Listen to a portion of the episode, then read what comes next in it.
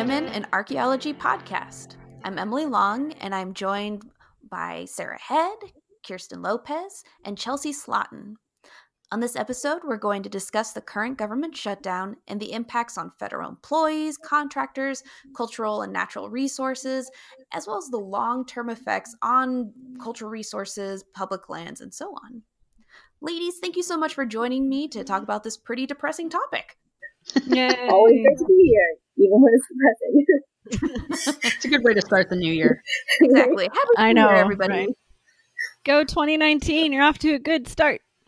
The longest government shutdown in history.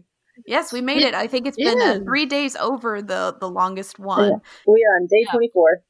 Yes. So this podcast, the episode will be uh, posted later. So hopefully, by the time this episode is up, the shutdown will be over. But as of this day, we are on day 24. and just for a general background, would anybody like to give a little synopsis on why we're having a shutdown?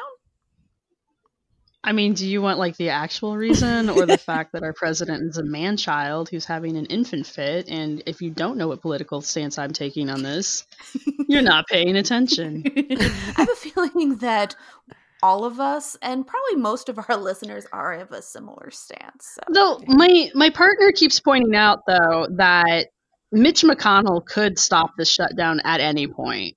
Yeah. And has chosen not to do so. So it's not just the orangutan in the office, it's so also Mitch McConnell. We should be giving the real reason, maybe not such a biased explanation. yes, let's start with let's okay, everybody don their professional cap. I don't know why you think I'm biased. Hey, I am wearing a blazer right now still. Uh, sorry. I'm being professional. Yeah, someone more professional than me should probably give the actual explanation. Chelsea? Oh, oh good. like how we differ Chelsea Chelsea. The adult in the room. Yeah. Um, so as many of you are probably aware, there have been ongoing debates in Congress and the Senate and with the president regarding a border wall or the need for a border wall. Um, one of Trump's major campaign promises was that he would build a wall to stop illegal immigration. The U.S. has had contentious debates around immigration going back decades. This is not a new problem. Um, although Trump's, you know, I think puts it an old solution, old as the wheel, is to build a wall. Um, I'm not touching it, guys. I'm not touching it. you said it. Older um, than the um, wheel, I might add. Yeah. Um, so Trump is requesting $5.6 billion in uh, appropriated funds for building this wall, despite promising that Mexico was going to pay for the wall during his campaign back in 2016. Um, he is now starting to think about the upcoming um, re-election, which is still in a year, but you know, political timelines. And I believe the slogan that he is hoping to run with for re-election is um, "promises made, promises delivered," or something along those lines. Oh. And seeing as the border wall was one of the big promises that he made, it's something that he is very invested in. Um, at least having some progress on. Wow uh, he's up for re-election. You counter that with the Democrats who have now taken over the majority in the House, who, um, like actually the majority of the U.S. population do not think that a border wall is necessary. True, There was a recent Gallup poll, and it was either 60 or 65 percent of Americans um, do not support funding border wall to the tune of 5.6 billion dollars. And same goes for federal employees. It is massively incorrect that the majority of federal employees support the shutdown and the border wall. Yes, that is. I don't think the majority of anyone supports it, honestly. No. Yeah. Well, and even DHS, the Department of Homeland Security, has done studies and presented on the fact that a wall isn't actually going to help. Um, right. Like there are modifications that can be done to like a couple of spots, but by and large, where Trump's wanting to put a wall, there's in some cases there's already walls or fences, and those get dug under or somehow otherwise gone around if that's the goal. Well, yeah. they so it's, it's, a largely problematic well, yeah, like in the first place when there's I guess so many other things could be done. So one of the yeah. things, well, they've got a section put up right now that's already that's basically like rebarb and wire, and someone has already come along and sawed through it. So like even the wall that has been put up already has already been breached. So they, they actually yeah. built several sections of walls, um, and they brought in. I believe it was the military to see if they were breachable um, and the sections that were constructed to see what would, the best construction would be um, mm-hmm. were not actually meant to keep anyone out. They were just seeing what works. Um, and it is worth noting that all of them are reachable. It is also worth noting that illegal immigration in the U.S. has been declining in recent years based on the policies that are currently in place. It is also worth noting um, this in New York, there was a uh, head of a cartel who's currently on trial, and one of his, I don't know they call them generals, but higher ups took the stand against him to talk about the fact that it's like 90% of illegal drugs that come in from south of the border in the U.S. come in through checkpoints. Um, mm-hmm. So, you know, people aren't ferrying them across the border with coyotes, you know, leading them across the desert. They're coming in in the back of fruit and veg trucks or um, you know with like individuals sometimes u.s citizens who are paid to be drug mules um, mm-hmm. and a, a, wall isn't going to solve any of those problems but it's big and it's no. tangible and you can point to it and say look i did something rather than dealing with the nuances that the situation actually requires um, so on december 22nd so government shut down because the two sides couldn't agree. That was 24 days ago. And it's insane seeing as we're seeing massive impacts on a variety of levels, not only to federal workers, we're seeing it um, to scientists, the ability to do research. We see it um, happening for organizations that require funding to be able to support um, lower income families. We see it on so many levels, especially with parks as well. And so hopefully we can get a bit into all these different impacts on this episode. And um, it is worth noting that because of the Hatch Act, for some federal employees, and we've talked about the Hatch Act in other episodes, it's essentially, it makes it a little more difficult to critique an administration if you work for the government. Um, but between the four of us, we know or have been federal workers. We know many, many people who are currently furloughed. And it has not been an easy thing uh, no. to get by. Well, and it, it even affects the states and the other agencies. Um, like mm-hmm. you mentioned, there's there's others around. Um, as far as the the fact that you know I've, I've heard some people say well you know it's only a partial shutdown it's not a, at least it's not an entire shutdown i'm like well in the end the longer it goes the bigger an impact it has on the rest of everything else functioning um, mm-hmm. down to the state and local level because federal funds go down to everything from uh, head start uh, daycares mm-hmm. and uh, you know, you mentioned food stamps um, or low income um, subsidies to uh, the functioning of state agencies that get federal funding, uh, such as uh, state historic preservation offices, parks, mm-hmm. um, and so forth. Oh, yeah. And if we think about it in terms of our work, it's all put on hold essentially. So even with a partial shutdown, the things that are the most sensitive for us in our field are not being protected. You may have maybe what two law enforcement officers that are considered, you know, crucial for keeping the parks somewhat safe or even public lands yeah. in general. They're not going to be able to keep an eye on everything. They're probably having a hard enough time just, you know, making sure people aren't burning down half of or cutting down Joshua trees, yeah. as we saw Um, but going off what Kirsten was saying earlier, I did want to mention there's also a tax issue at the, the local and state level where local and state mm-hmm. get taxes based on, on the people who live there.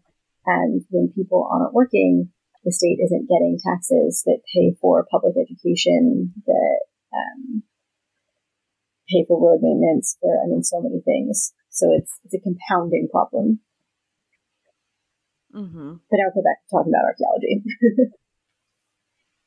no worries. I think it's really important to know because I mean we're seeing um, it's all levels, and if we want to even just look at archaeology, we're just a drop in the bucket of all the things that are being impacted negatively by the shutdown.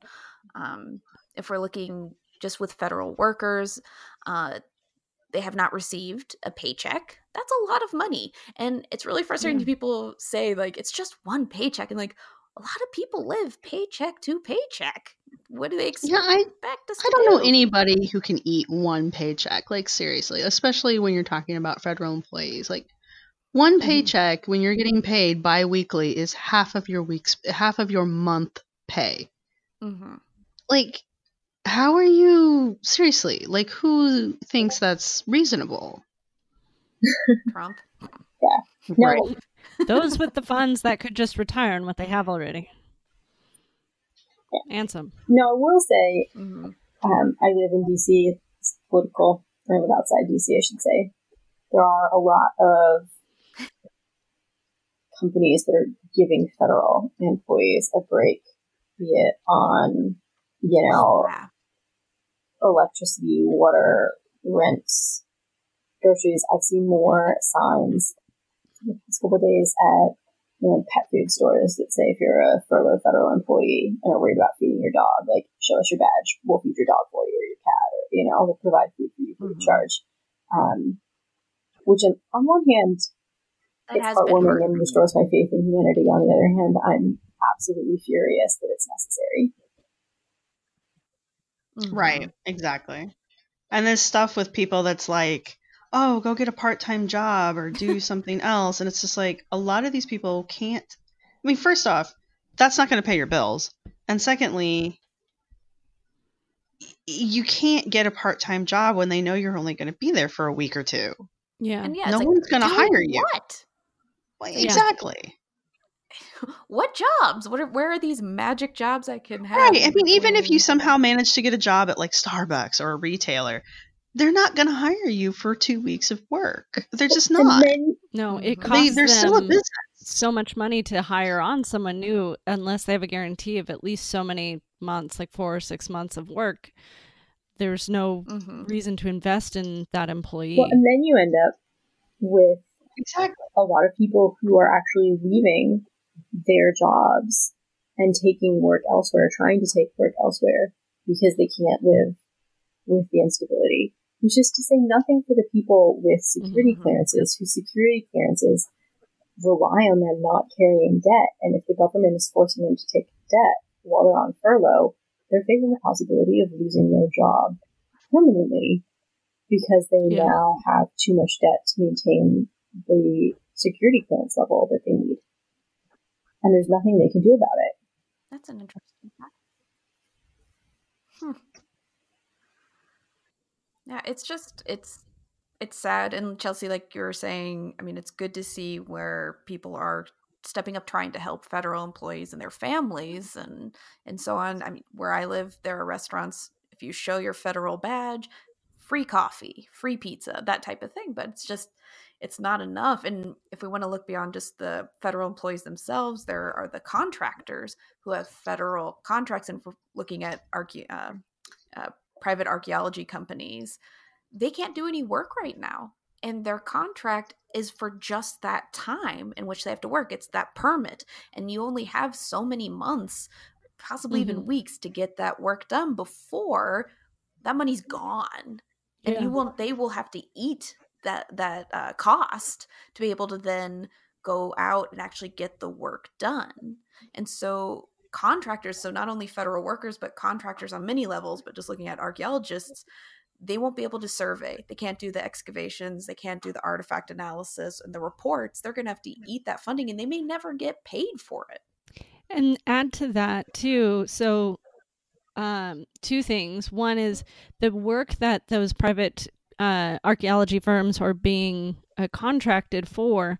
Those, it, I mean, by and large, at least in my experience in the West, it's uh, development work. And that development work, if it's not getting built, either the permit's not going through for archaeology or any other part, that's going to slow the economy to such a, a, severe extent because those development projects take years to get off the ground anyway. If you're going to be putting mm-hmm. stuff out so many weeks or months, and there was um, something I read recently that discussed, um, I think it was on NPR, that the last longest, um, or the more, yeah, the last longest um, shutdown of three weeks put off work. Like they didn't catch up. Some of the permits didn't go through for up to nine months. So wow. if you are delaying development, you're shooting the country in the foot in a very literal way on the long term or medium term because it's going to be a year before the country really catches up to where it was. And since this was, you know, Trump's touting, you know, even though he really didn't technically have anything to do with it, uh, the economy doing really well, um, that, you know, is not going to help um, especially with all of the tax cuts that recently occurred, you're you're like eradicating the tax income and then subsequently eradicating the or uh, you know cutting short a lot of the uh, the public market and um, general economy uh, based off of just this insanity. Mm-hmm. It's just not worth it. No. And- oh, and the second thing also I wanted to point out um, one statistic I've seen uh, for federal contractors are 4.1 million. Um, and dollars people. That's not all archaeologists. That's different types of uh, private contractors that work take federal um, contracts. So that was, um, uh, yeah, an unbelievable amount of people that are what mm-hmm. are considered like indirectly affected by the shutdown. Mm-hmm. And you keep hearing like, oh, people get back pay, contractors will not. And no, let's say those technicians yeah. that were hired on for a project to do some shovel tests or anything like that, and they're not working, they will not get back pay. No. Right. Well, and especially if they had a temp job over the winter and they're gearing up for um, field season, uh, you know, they're pro- may have quit jobs. I mean, I know of some people that, you know, had taken winter jobs and they're like, oh, there's still more field work to do, dropped the job. And now they're kind of like, well, can I have my job back? Mm-hmm. I don't know. Mm-hmm. Um, so. Sarah, have you noticed anything in the contracting field or hearing from anybody in particular about uh, impacts with uh, contract jobs? Well, when I before Christmas, um, I, I took a couple of weeks off for Christmas, and when I had I informed the company that I'm working for here that I was le- I was going to be unavailable, and they were like, "Oh, that's great. We've got a couple projects that are getting ready to start right after the first of the year." I'm like, Ooh. "Cool. I will be available right after the first of the year." Um, I haven't heard from them. Mm-hmm. And I have talked to them since and have let them know that I am available. And it's, I know I'm in good standing. Um, so I know it's not one of those issues, but I mean, it is, I'm assuming that these projects are not going forward now for financial reasons and probably to do with the shutdown because the timing is just a little suspicious. Mm-hmm. Um, I don't know how badly it's affecting the company altogether because I'm not privy to that kind of knowledge. But on my end, I think it is impacting it a little bit. Mm-hmm. Um, my biggest concern, honestly, is like I know in the Midwest around uh, August and August through October that there was a big need for techs because there were more projects than there were workers in the Midwest at the time. Um, and I'm just, con- and that's a really great situation for an archaeologist oh, to be yeah. in. You know, you're like more work than you know what to do with. Woo. Um, I'm concerned that that has now been affected and dried up because, you know, there's, you know, that there's no work. Yeah. So it's not a good spot to be in. It's not. And I mean, it affects you guys, it affects the federal workers, it's affecting us as field workers, it, it affects everybody. Yeah. I would have to say that that same thing um, has it is on the west uh, coast as well, like that flood of work, and now it's kind of puttering. Mm-hmm. Um, so I, it's it's not, it's everywhere. Oh yeah, I have friends who were going to be doing work in Death Valley, in um, southern Arizona, where it's warm right now, and can't do the work. Everything's ground to a halt. Yeah. Well, unfortunately, on that on that sad note, let's take a quick break, and when we come back, we can talk about some of the things that are happening on public lands during the shutdown. Woohoo! More depressing news. During the break, why not check out the Women in Archaeology Patreon account? And there you can learn how to support the Women in Archaeology podcast and blog, and check out some of the blog posts we've been posting you can see the different ways to become a patron of the Women in Archaeology, or even just showing your support and interest is always great. Thank you very much for listening, and hope you enjoy the rest of the episode. Welcome back. Today we're talking about the current government shutdown and the various impacts that it's having on federal workers, contractors, etc. Now we're going to get into the impacts we're seeing on science and public lands. And this is getting blown all over the news. Um, not so much maybe about grants and the National Science Foundation and that type of stuff, but definitely seeing things uh, happening at Yosemite and Joshua Tree uh, National Parks. Yeah. Would anybody like to talk about that? Trees are being cut down. It's awful. Also, they're dipping into uh, admission fee money to do some of the work, and there's very little of that, and it's poorly done. And I'm going to stop before I start yelling. Yeah, no, Chelsea, you bring up a, a really good point. So, obviously, admission fees are not being taken right now. Those booths are closed, but people are still right getting into the parks. They're um, forcing their way in, or places are partially open, but there's still there aren't rangers at the booths. They're usually just law enforcement running around, and uh, because of that, there are no fees. There are no fees, then. Uh, parks aren't making money and then crucial work that needs to be done will not get done and so money that has been um, taken up until the shutdown, well, that money's going to go fast. I think there's some statistic that like gosh, where was that? Um some parks are losing like $400,000 a day wow. Mm-hmm. due to the shutdown. And so yeah, they're dipping into these funds that are going to run out fast. Yeah. Well, and Chelsea also brought up another good one about the Joshua trees yeah, what? People are cutting down Joshua trees Why? and being jerks. Why are people doing that? Like, what the fuck is wrong with people? Seriously. They wanted to four. If you are one of the people that cut one of those trees down, what the fuck is wrong with you? I agree. I have a theory about public lands, and I am seasonally a federal worker, so I, I have seen this firsthand. I genuinely think some people lose their minds as soon as they pass the booth. They're like, I'm here and I can do whatever I want. These are my lands. Like people stand in the middle of the road to take pictures of giant trees. People put their babies in front of bears. People will scratch their name on rock art. Would they do that anywhere else? No, they just lose their freaking minds. I, I so honestly I think, think the answer to that question is yes, though. I don't. I don't think. I mean, I understand what you're saying, but I think these people are like this normally.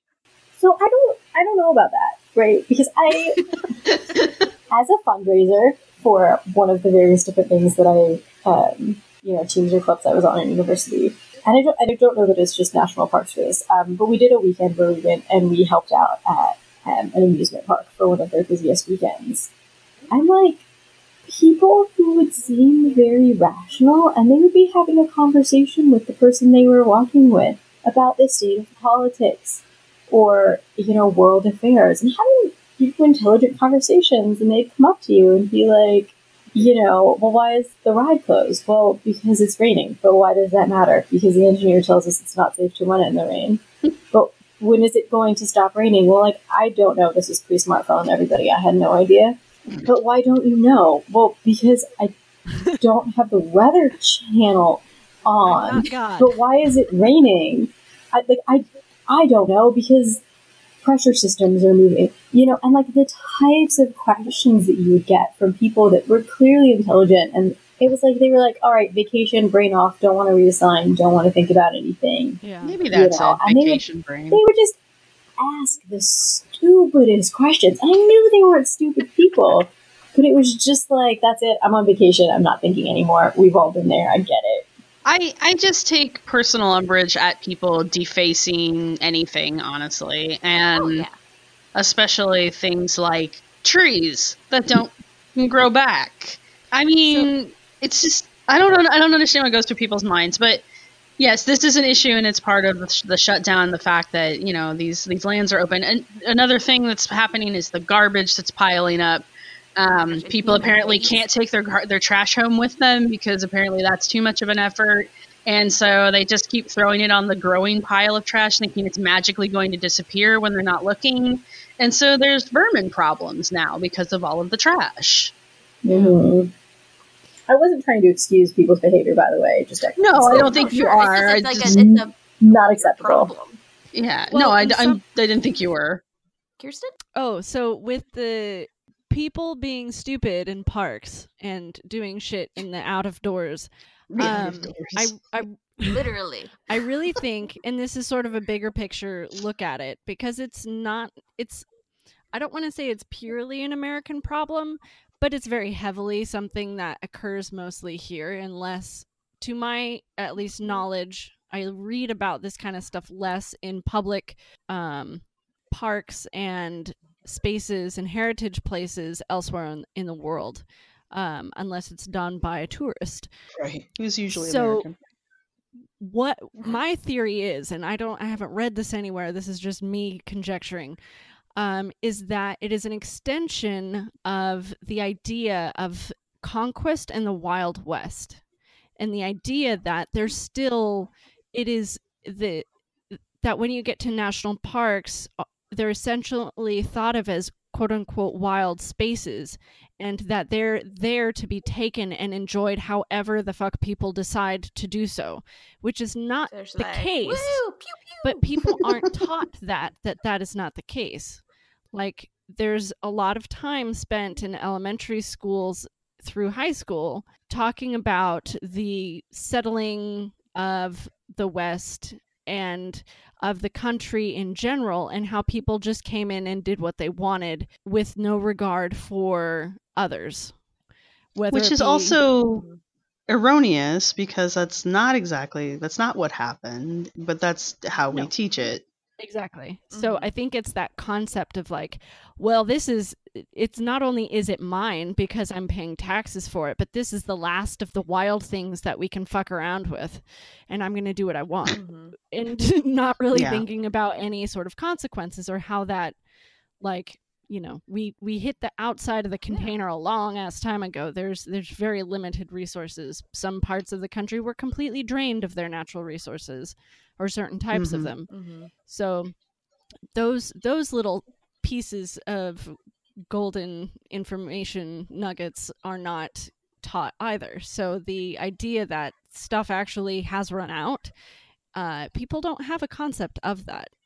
Which is also sorry I was gonna say this also a problem with the shutdown is these kind of things aren't going to get talked about. They're not going to get mm-hmm. put out there. There's there's no one to stop anybody or put out a PSA and be like, "Don't do that." You know? Yeah, yeah it's not managed. There's no oversight, and that's and Sarah, that's just what I was going to get into oh. as well. It's just I'm kind of doing an an overview of kind of what's going on. I mean, there aren't rangers and staff to maintain services to help keep things clean or keep people safe. Yeah. People have died recently in the parks for doing stupid things and it's it's incredibly dangerous to visit these places. One of the best pieces of advice I can give to people during the shutdown is don't visit public lands. Um but Federal just in general lands. at Yosemite uh, federal public lands That's true. Um Your state lands are probably State- okay. Yeah, maybe. But uh, generally speaking, what we're seeing a lot at um, parks that don't have state funds to keep it open, like Grand Canyon, etc. Uh, there's uh, the toilets are overflowing. Um, Those places that have closed the uh, facilities, apparently there's human waste everywhere, which is actually creating quite a hazardous situation at many parks. Like there's just literally shit everywhere. um uh, like I said, people have died. Uh, people were putting Christmas lights on Joshua trees. They're cutting down Joshua trees, um, going off road, creating user created trails and roads, scattering trash, um, uh, unauthorized use of drones. Uh, etc. And it just it's compounds. It's just more and more of the same. So I'm some this- honestly not as broke up about the drones as I am everything else you just said. Like, of Oh, yeah. everything that happened, I'm just like, they're freaking out the wild. that's true. That's true. But I'm just like, hmm nah, I'm with you there. Though it's just I, I don't understand why people can't be responsible. Like, I don't think people understand the reason why we have to have rangers and the reason why we have to have law enforcement out at these sites is because people can't be responsible for themselves. No, And it's like, don't do that thing. Okay. I mean, that thing is probably going to hurt things. To be fair, Go ahead. Yes. we live in a very sanitized world where oftentimes the only time people engage with nature is in a very structured uh, and relatively safe way because you have rangers and things, so you're used to all of these safety nets. Yeah. and we don't see the consequences of when that doesn't happen. Um, and much like we see with the anti-vaxxer movement, which is a whole other thing, but people don't Oh, realize how bad measles are because we haven't had measles in so long because of vaccines. And when you don't see the consequences regularly, not necessarily every day, but regularly, your fear of the consequences goes away Yeah. and your willingness to do things that don't make sense or that we're sitting here being like, oh my god, that's so stupid. We've all spent a lot of time outside. We've been in the field. We That's respect nature. We have a better understanding of it than the average city dwelling That's true. American. that Oh. is fair. and some of the the things that are going on and the damages that are occurring uh, are reminiscent of uh, taking us back to I think episode one, the Malheur occupation. Um, oh yeah, because there were Oh. that's a really good comparison. seriously. millions of dollars of damage just from like a couple weeks and like 20 people. Um, I think there were Mhm. more than that there, but not not park Not many, wide. though. I mean, the the no, yeah, in comparison, not many. And the national, uh, the Malheur, um, and National Wildlife Wildlife Refuge, if I can speak, um, is comparatively small. Like it's it's Oh, yeah. not it's not the size of national parks by any imagining.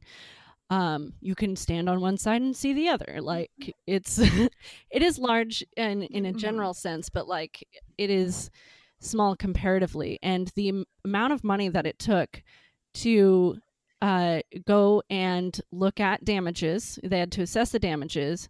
Um, they had to go through cleanup for environmental damages um, and assess those and then pay for those fixes and then also archaeological and Mhm. infrastructure so there were so many levels of damage that occurred in this small example of i think what we're going to look forward to once the things get back on track is it's it's Mhm. not just the time and expense lost from loss of income um, and loss of wages to the employees, but also the expense of rep- repair um, and Mhm. getting things back on track. Because something tells me that these parks are going to have to be closed, like Mhm. actually closed, not just, you know, it's quote unquote closed and you're not supposed to be there, but you're going to go anyway. they're going to be blockaded and closed for a fair amount of time before they can be reopened to the public and thus a much longer window of lost funds because they're going to have mm-hmm. to clean up everyone's stupid ideas and shit. Right, and it's and really it's going to good point. Yeah, and it's going to cost a ton of money. So money that would not nec- that would not have needed to be spent or that could have been spent somewhere else. Yeah. Uh, doing things like creating community centers where you could come in and enjoy the park in your free space, but you know we're and go in a toilet as opposed to in front of Yosemite Falls.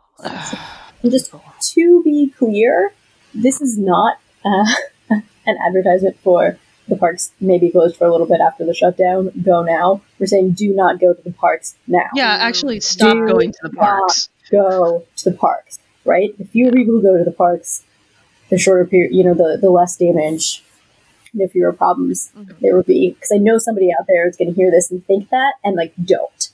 Yeah, no, that's a good point. Maybe we should fast track this episode. but that's the thing. And um, oh, um, it's like enjoy it when it's safe for you and the resources for which that place is being designated.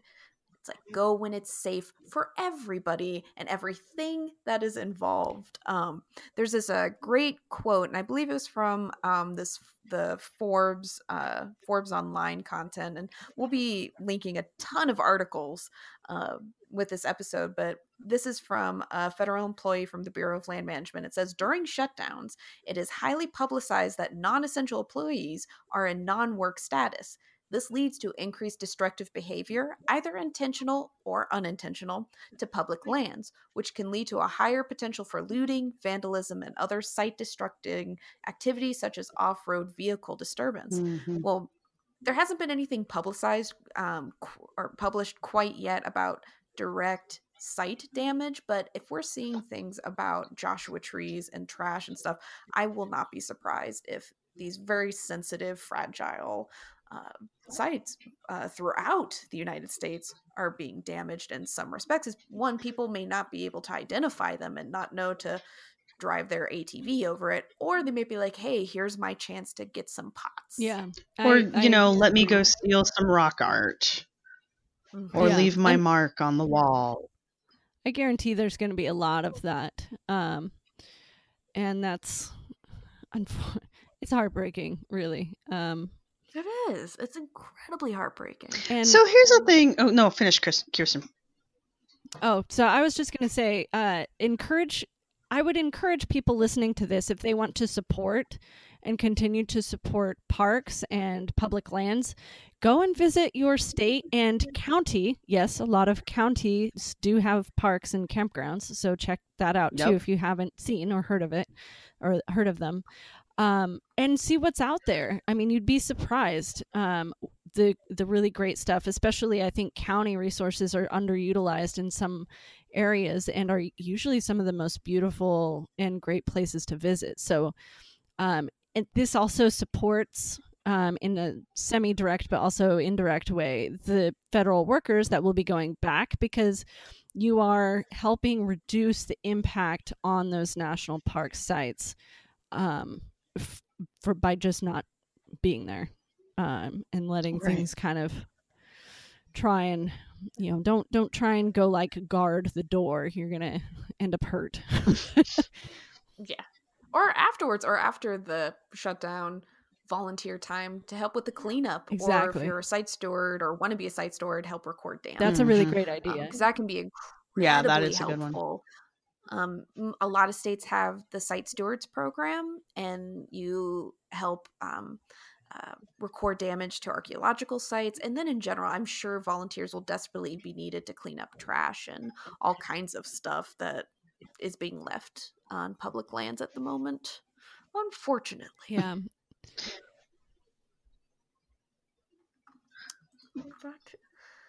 Um, but I, hopefully that can be our positive, our positive, you know, note at the end of this segment is just you can do your part too, and there is clean up after this horrible situation. Yeah. There's, Do they um, teach how to be a civil servant anymore? Or not a civil servant, but to be a, a, citizen anymore? I mean, no. Did we all have citizen classes when we were in high school, or was that just me? That's just you. I did in elementary school where it's like clean up your trash, recycle. Yeah, I mean, it, it's a good time to put some of those lessons that you learned in apparently grade school and high school to use. You know, yes, go take care of things and don't overburden things that are already burdened. Yeah. Mm-hmm. There are um, some examples of local state parks um, that I've seen, or state park services um, helping out. They are not maintaining these parks, the the federal parks um, or national parks, but but I know that there are in some cases when there are neighboring state or local park rangers, they will help go pick up trash, and I think that is something that we need to applaud um, and really hope that that's not something that they have to take on um, in any sort of larger capacity. Um, but it, it's, I think, it's good to recognize that extra work that some of those individuals are are deciding to do, or have been directed to do in some cases, um, just to mm-hmm. try and reduce the impact. Because those are the people who are what you might call certified to do such things. Yeah, I think that's great. I think the the big lesson at the end of this segment is just don't visit these places. Yeah, right exactly. Now. For the love of God, just don't just don't go. Just... If you have to get outside and get your outdoorsy fix or whatever, find an open state park and enjoy your day. Yes. Otherwise, just it's not a good idea to go to the parks, to Bureau of Land Management, Forest Service, Bureau of Reclamation, and so forth, unless it I mean, even though there are places that are even partially open, I'd still say avoid it because those places are struggling yeah. too. Um so just just leave them alone guys. Right just leave it alone. It'll it'll be fine. It'll all come back eventually. All right well let's take a quick break. When we get back we can talk about uh, the long-term uh, impacts of this shutdown and then hopefully we can end with something that's just something that's making us happy. I don't know. Maybe we can uh, give five minutes for positive stuff. Kittens. How does that sound? There we go. Kittens, exactly. All right, we'll be right back. During this break, why not check out the Women in Archaeology blog and see the types of posts we've been putting up over the last two years. We've been discussing many different types of topics from surveys that have been done in the field on what archaeologists are experiencing, all the way to just random subjects that interest us at this time. You can also see the backlog of episodes, and it's also a way you can contact us about your interest in the episode and any topics you would like us to cover sometime. Again, thanks for listening. Welcome back to the Women in Archaeology podcast. I am here with Sarah Head, Kirsten Lopez, and Chelsea Slotten, and we are talking about the government shutdown. And at this segment, we're going to be getting more into the long term effects that the shutdown will have. Uh, one of the things that I know we'll be seeing with the shutdown is that national parks are losing a lot of their fees and so they're losing quite a bit of money surrounding communities. They're not receiving the funds from tourism so that's an indirect impact and then this may set a dangerous precedent on how to accomplish or try to accomplish controversial policies. I mean it just it all kind of snowballs um, as we go along. Uh, one thing i know i'm personally concerned about is that with the hiring of archaeology seasonals um, at the federal level. It's all going to be pushed back with the shutdown, and it takes about four months to process and hire, et cetera, et cetera, seasonals to have them ready by April. Well, if that whole process is being pushed back by the shutdown, will agencies even hire seasonals? Will it even be possible? Or will there even be the funding for it? And so I know for me, that's a, a major concern. Um, and I know over the break we were talking about other uh, agencies and groups that are going to have some pretty major long term uh, impacts due to the shutdown. Uh, Sarah? I, I mean, one of the, the things that I've been hearing is that the uh, you know the, the tribes receive funds federal funds to help their youth go to college um, and there are because of the shutdown that money isn't being distributed and of course this today was day one of a lot of colleges' uh, winter semesters. Or is it spring for them? Anyway, it's the start of a semester, and there's no money for these kids to be going to school. And so you've got an entire group of people who are basically being denied education at this point. And these are people who were already told, "Oh yeah, you can go. Like everything's fine. You go, go, go." And now the money's not there. I mean, A, that's incredibly disheartening, and B, it's it's awful. I mean, mm-hmm. why are we doing this? I mean, I think with a lot of this stuff it's showing that the shutdown is not worth the cost of what we're seeing for many, many groups of people and agencies and so on. I do think that there is some question as to uh, whether Trump realized the widespread effects that the shutdown would have. I feel like there's been many things that he's done, and after the fact, has kind of been like, oh, I didn't necessarily expect that to happen. But wait, it's like it's totally on purpose. Um, but I also think it shows a disconnect. I think that you know he has it prior to becoming you know the president enough money that I mean, would you be pissed he missed a paycheck? Sure, because that man cares about money more than anything else, as far as I can tell. Um, mm-hmm.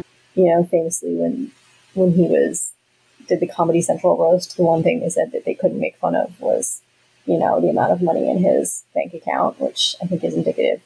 Um, but he could afford to miss a paycheck, and it wouldn't be a problem. And I think that he might just be like so disconnected from the experiences of everyday Americans. It didn't even occur to him that it would be a problem for people to tighten their budgets and make do. That's not a thing people can do for a lot mm-hmm. of people. I, I don't know. I think saying that he's disconnected gives him an element of humanity that I just don't think he possesses, but that's a personal dig. I well, I think it's a very characteristic understatement that Chelsea does. Um, yeah, I mean Chelsea. I'm not joking when I say Chelsea's the adult in the room. I mean, it, yeah. Chelsea's very eloquent. Chelsea's very ch- careful with her words, and the rest of us are just like, "No, he's horrible." And yeah. I, bravo. I, I, guess what I'm saying is bravo, Chelsea, because yes, you're the only one who can manage it. Road, taking the high road. Chelsea grew up in DC. Uh, this is true. Chelsea's Chelsea's our DC contingent here. Um, no, I mean it's it's the cost is just becoming ridiculous, and I I don't. It's not even that I don't think he understood what the cost was going to be. I, I literally don't think he cares.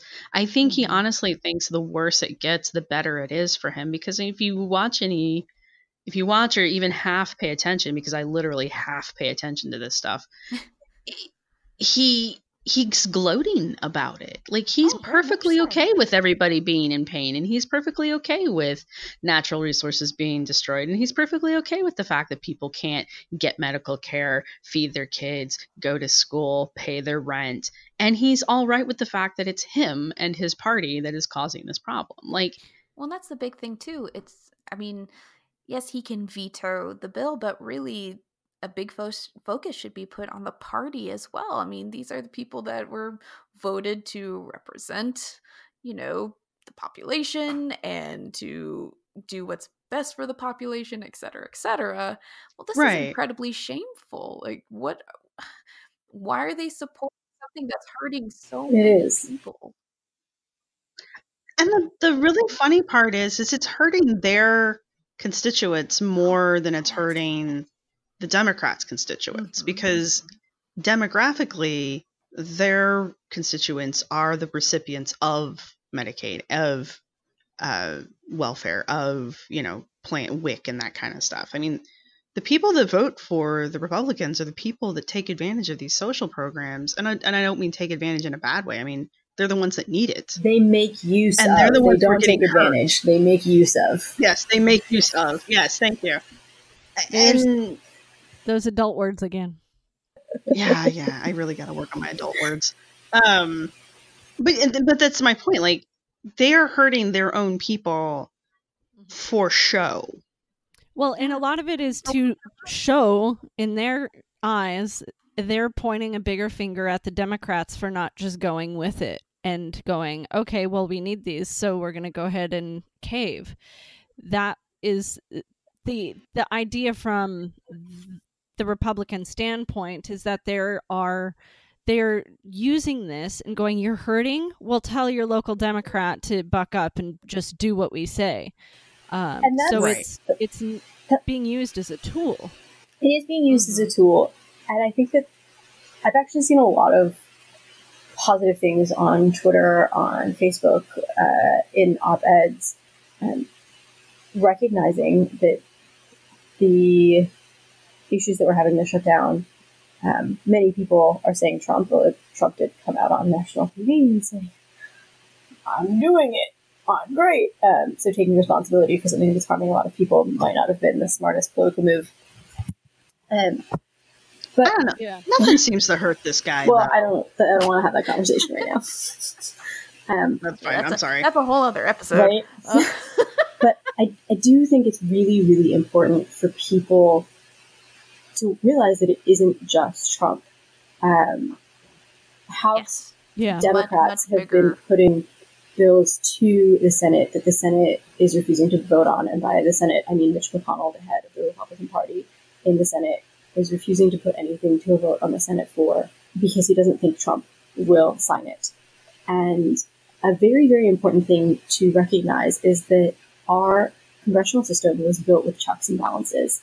And one of the checks and balances for when the president decides to try and strong arm the government into doing what uh, they want the government to do is that the House and the Congress can override a presidential veto.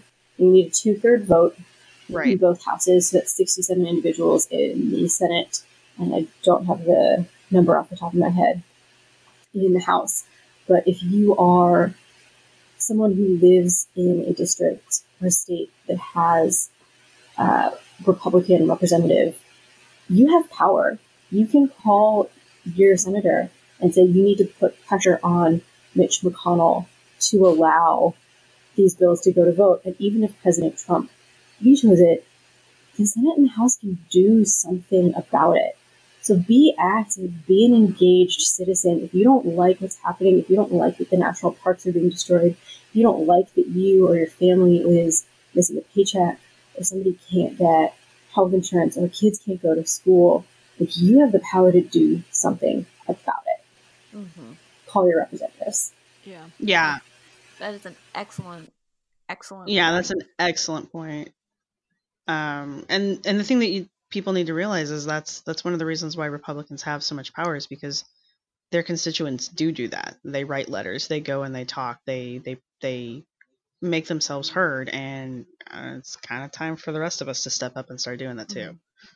And one thing to think about, I mean, I'm pivoting pivoting a little bit with uh, the topic, but let's think about this. If let's say the they're able to push through a bill that funds this wall. Well, this the construction it's exempt from Section 106. It's exempt from NEPA. It's it's uh, it's exempt from many things that would protect cultural and natural resources along the mileage where this wall would be built. And we already see massive destruction from barriers that have already been constructed. And so if this wall were come actually come into being, so much would be destroyed just mm-hmm. for something that won't actually work. So what's the point of this 5.6 billion dollars for something that's not going to work and it's going to mm-hmm. destroy um, communities because it would bust through communities it would destroy um, tribal lands uh, there'd be Im- um, eminent domain so private lands would be impacted as well and then right. we'd see um, irreparable harm to really fragile sites to uh, fragile plant species and animals and so on. So what's the point? And so yeah, just yeah. What Chelsea and, said, please contact those in charge that could actually make a difference. Mm-hmm. Exactly. And I I heard That's someone say recently that like the the wall is is at this point purely symbolic. Um and not just of the the polarity of, of Washington right now, but it's f- the people who push and want the wall more than anyone else are those who don't live near the border typically. Those who have the most attachment to it are those with the idea of the security of a border um, that don't see or live the permeability of that border um, and that it's not as much of a problem as it's made out to be. And that's where you get into these ephemeral concepts of like this uh, the the cultural concept around the borders and what they actually are and how we all see these lines on maps that aren't really there in the dirt sort of thing um, and then also the lived experience of people who live on the border. So it's it's very divorced from reality is kind of where i'm getting um, and that's something that the rest of the country really isn't shown or talked to about um, you know there's as far as the problem, quote unquote, if you might say, with the southern border security, I mean, was it a number of years ago, a few years ago, when when illegal immigration was much higher of an issue that the those who were in the country illegally were by and large mostly Europeans and Canadians that overstayed their visas. Exactly. Mm-hmm. More than people hop in the border in the South. You have more people coming from the North and from overseas. Where there's also these magic things called planes. Yes. Right. Over walls. people are you, are you trying to make a point there? I don't know. I don't know. Uh, but yeah, like like Kirsten said, most of our illegal immigrants are people who are overstaying their visas. They're not they're not people crawling through the dirt or paying coyotes or sneaking in by the cover of night. I mean, and the other thing is, is the people who are doing that, think of the hellscape they have to cross and then the mm-hmm. sh- the crap they have to go through when they get here. Because mm-hmm. seriously, we are not a friendly country. Oh God, no. And, and they're still willing to do it. That tells you how bad it has to be for them to to try to do that. You know, I mean, can we be a little compassionate? Yeah. Well, there was so much discussion with the caravan or whatnot, right? Of these oh, people yeah. that are refugees, essentially. But I did not, and maybe I'm just looking in the wrong spots, but I did not see discussion about what these people are running from. You know, I wasn't even sure the caravan was real for a long time. I thought it was just something he was making up, and then someone actually pointed oh, yeah. out to me that no, there's really mm-hmm. a large group of people, but you know, I'm like, well, what the hell are they running away from? And and it's exactly. they're running away from a really bad situation. Really, really important to note that the bad situation that they are running away from, uh, and this is actually often you know further south in Latin America than than Mexico, but a lot of the situations that have arisen there are a direct result of U.S. foreign policy decisions made in the 50s, 60s, 70s, and 80s. Exactly. So we are not yep. innocent here. So get off your high horse. Oh, no, no the United States is very bad no. at government intervention. Well, and that may be one of the main reasons why we haven't heard much, much, really any discussion about the problems that the people are running from, like these bigger mm-hmm. issues and the role that we've had in creating them because that means we have responsibility for helping fix it or at least mm-hmm. providing safe haven for those who suffer. So these are issues I think that are very glaring to me and yet somehow it gets very glossed over. So they are. It's a humanitarian crisis on many levels. I would suggest if you are interested in knowing some of that, check out non-American news sources because a lot of American news sources won't cover that in a way that like European or Latin American news sources will. Um, although that does mean you may need to speak a foreign language. But if you don't speak a foreign language, like go look at the uh, BBC. The British Broadcasting Corporation, yeah, BBC World News is really good. I mean, it's. I, I think we could have an entire episode on the anth- I mean, the anthropology essentially of immigration and world intervention, government intervention, and the humanitarian crisis that really has created this situation and Trump's overreaction with wanting to have this yeah. wall. And I think we could have a really, really unique conversation on that. Mm-hmm. Um, but unfortunately, we we are coming to the close of this episode. Um, but ladies, I do think I think we should maybe try tackling that discussion. I think it would be highly worthwhile. I was just going to say there are um, archaeological projects actually that work along the border and it, both in the U.S. and abroad that study refugees and the experience um, of of borders um, and eh, the mm-hmm. anthropology mm-hmm. of that from an archaeological perspective. And I think if any of our listeners work on those projects, it would be amazing to have them involved in uh, such an episode, um, if possible. Yes, contact us. Please contact us at our, our Twitter or email. Which are? At Women Archies. Archies with a Y. Yeah. And our uh, email is... Or women in archaeology at gmail.com. Thank you very much, Chelsea. No problem. In the last couple of minutes, just to try to end on a, a positive note, um, because this is quite a, a, a large topic to talk about. Is there mm-hmm. anything in particular that's making anybody happy lately?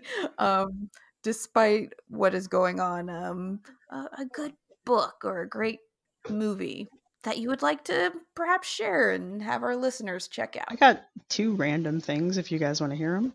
Oh, please. I I am reading and yes, this is a plug. I am reading Jeb Card's wonderful spooky archaeology book. Um, Oh, that sounds fun. Spooky, Spooky Archaeology. by Jeb Card, um, The Myth and Science of the Past. Uh, honestly, a lot of the things that we've been talking about, kind of alluding to here, Jeb kind of goes over that in this book. Um, he looks at the um, the the background of a lot of pseudo archaeological beliefs, but if you listen to my show, uh, you will know that Jeb's a big proponent of the fact that these things are connected with modern day politics, that, and we're seeing it a lot in our current administration. Um, these alternative facts and fake news and all that stuff. Jeb kind of delves a little bit into that without it being a political book. It's really about the spookier aspects of archaeology. Um, and the other thing that I'm really enjoying is uh, I put a call out for archaeologists to uh, work on a project with me, a blogging project, and I've gotten a really good turnout. So keep your eyes on on the internet. Hopefully, we're going to see a really neat uh, public archaeology outreach blogging opportunity coming around, and I hope everybody enjoys it. Oh, that's wonderful. Anybody else? I am currently working on it doesn't relate to this topic that we've been discussing at all. uh, Trevor Noah's memoir, Born a Crime, and it's actually quite funny. So, uh, oddly enough, mm-hmm. um, so I do recommend that one. But um, aside from that, I am uh, enjoying my time um, writing at home and spending time with my family because you know crazy things happen in school and life and uh, work and such. So that's been really nice to be able to, I guess, uh, work from home on a grander scale than I had previously done. So um, that's I get to sleep in occasionally, which is really nice, and that's that's my happy note. Mm. That's wonderful. Thanks. hey, I think that's great. Chelsea, was um, there anything you'd like to share? It's been making the rounds on um, Twitter and Facebook and in some newspapers. But there was a really exciting find out of Germany uh, that was published a week, maybe two weeks ago, um, where they found the lapis lazuli from about a thousand years ago that they found in the uh, mandible, so the lower jaw um, of a woman that they are now talking about the fact that it is very likely that she was a scribe um, and, you know, looking a paintbrush to. You're talking about the, the paint and the teeth? The tip pointed. Um, so that is super exciting oh. and new and different, and I've been nerding out yes. over that over the that last such a cool find. couple weeks. Um, and yeah, I think I'm mostly just really excited about that. No, that's a really no, cool discovery, especially how they figured it out. We had a snow day today. I got to sleep oh. in instead of having to wake up to teach an 8 a.m. class. I'm yes. excited about the class, but not having to wake up at 6 a.m. is great. oh, yes. Well, that, that'll be starting for me next week, teaching students mm-hmm. at 8 a.m. Woo! Um, well, ladies, thank you so much for sharing uh, those books and articles and things that are making you happy. And also, thank you so much for joining me on this episode to talk about the shutdown. I think it's incredibly important that we're getting this information out there and that we're discussing all the kinds of impacts that are occurring. Some things that I don't think will necessarily be as apparent as others that we see in the news. But uh, thanks so yeah. much for joining me, and I look forward to our next discussion. Um, Remember to contact definitely check us out. Sorry. yes, contact your representatives. No, I think that's incredibly important. Also, uh, check out our blog. Um, the Women in Archaeology blog. There's a lot of wonderful articles that the members have been, uh, blog posts that have been put together, our other podcast episodes. Check us out on Twitter and contact us about uh, things you'd like to hear more about or uh, be interested in joining in on the show. We'll have the articles um, in the show notes, and that is it. um, again, ladies, thank you for joining me, and until next time keep healthy, keep safe during the fun. Bye. Bye